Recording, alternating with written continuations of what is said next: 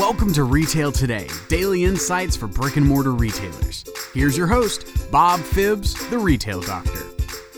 Today, I want you to watch how your employees sell your merchandise. Are they starting off at the bottom with whatever's cheapest or on sale? If so, my guess is they're probably also saying this is good enough or it's a really good value. And the problem with that is your more expensive merchandise just sits there until it's marked down. Your goal when you're selling merchandise that has several good, better, and best options is always present the first option as the best option. That's the one that has the most widgets, it has the most features, and then if you can't get that sale, you say, well, we'll lose these features as you go down to a price point. We call this selling from the top down, and there's a reason why it's so popular is because it works. But if you have untrained clerks, they're going to sell from their own wallets, and what they're going to end up doing is selling the cheapest, which isn't the best.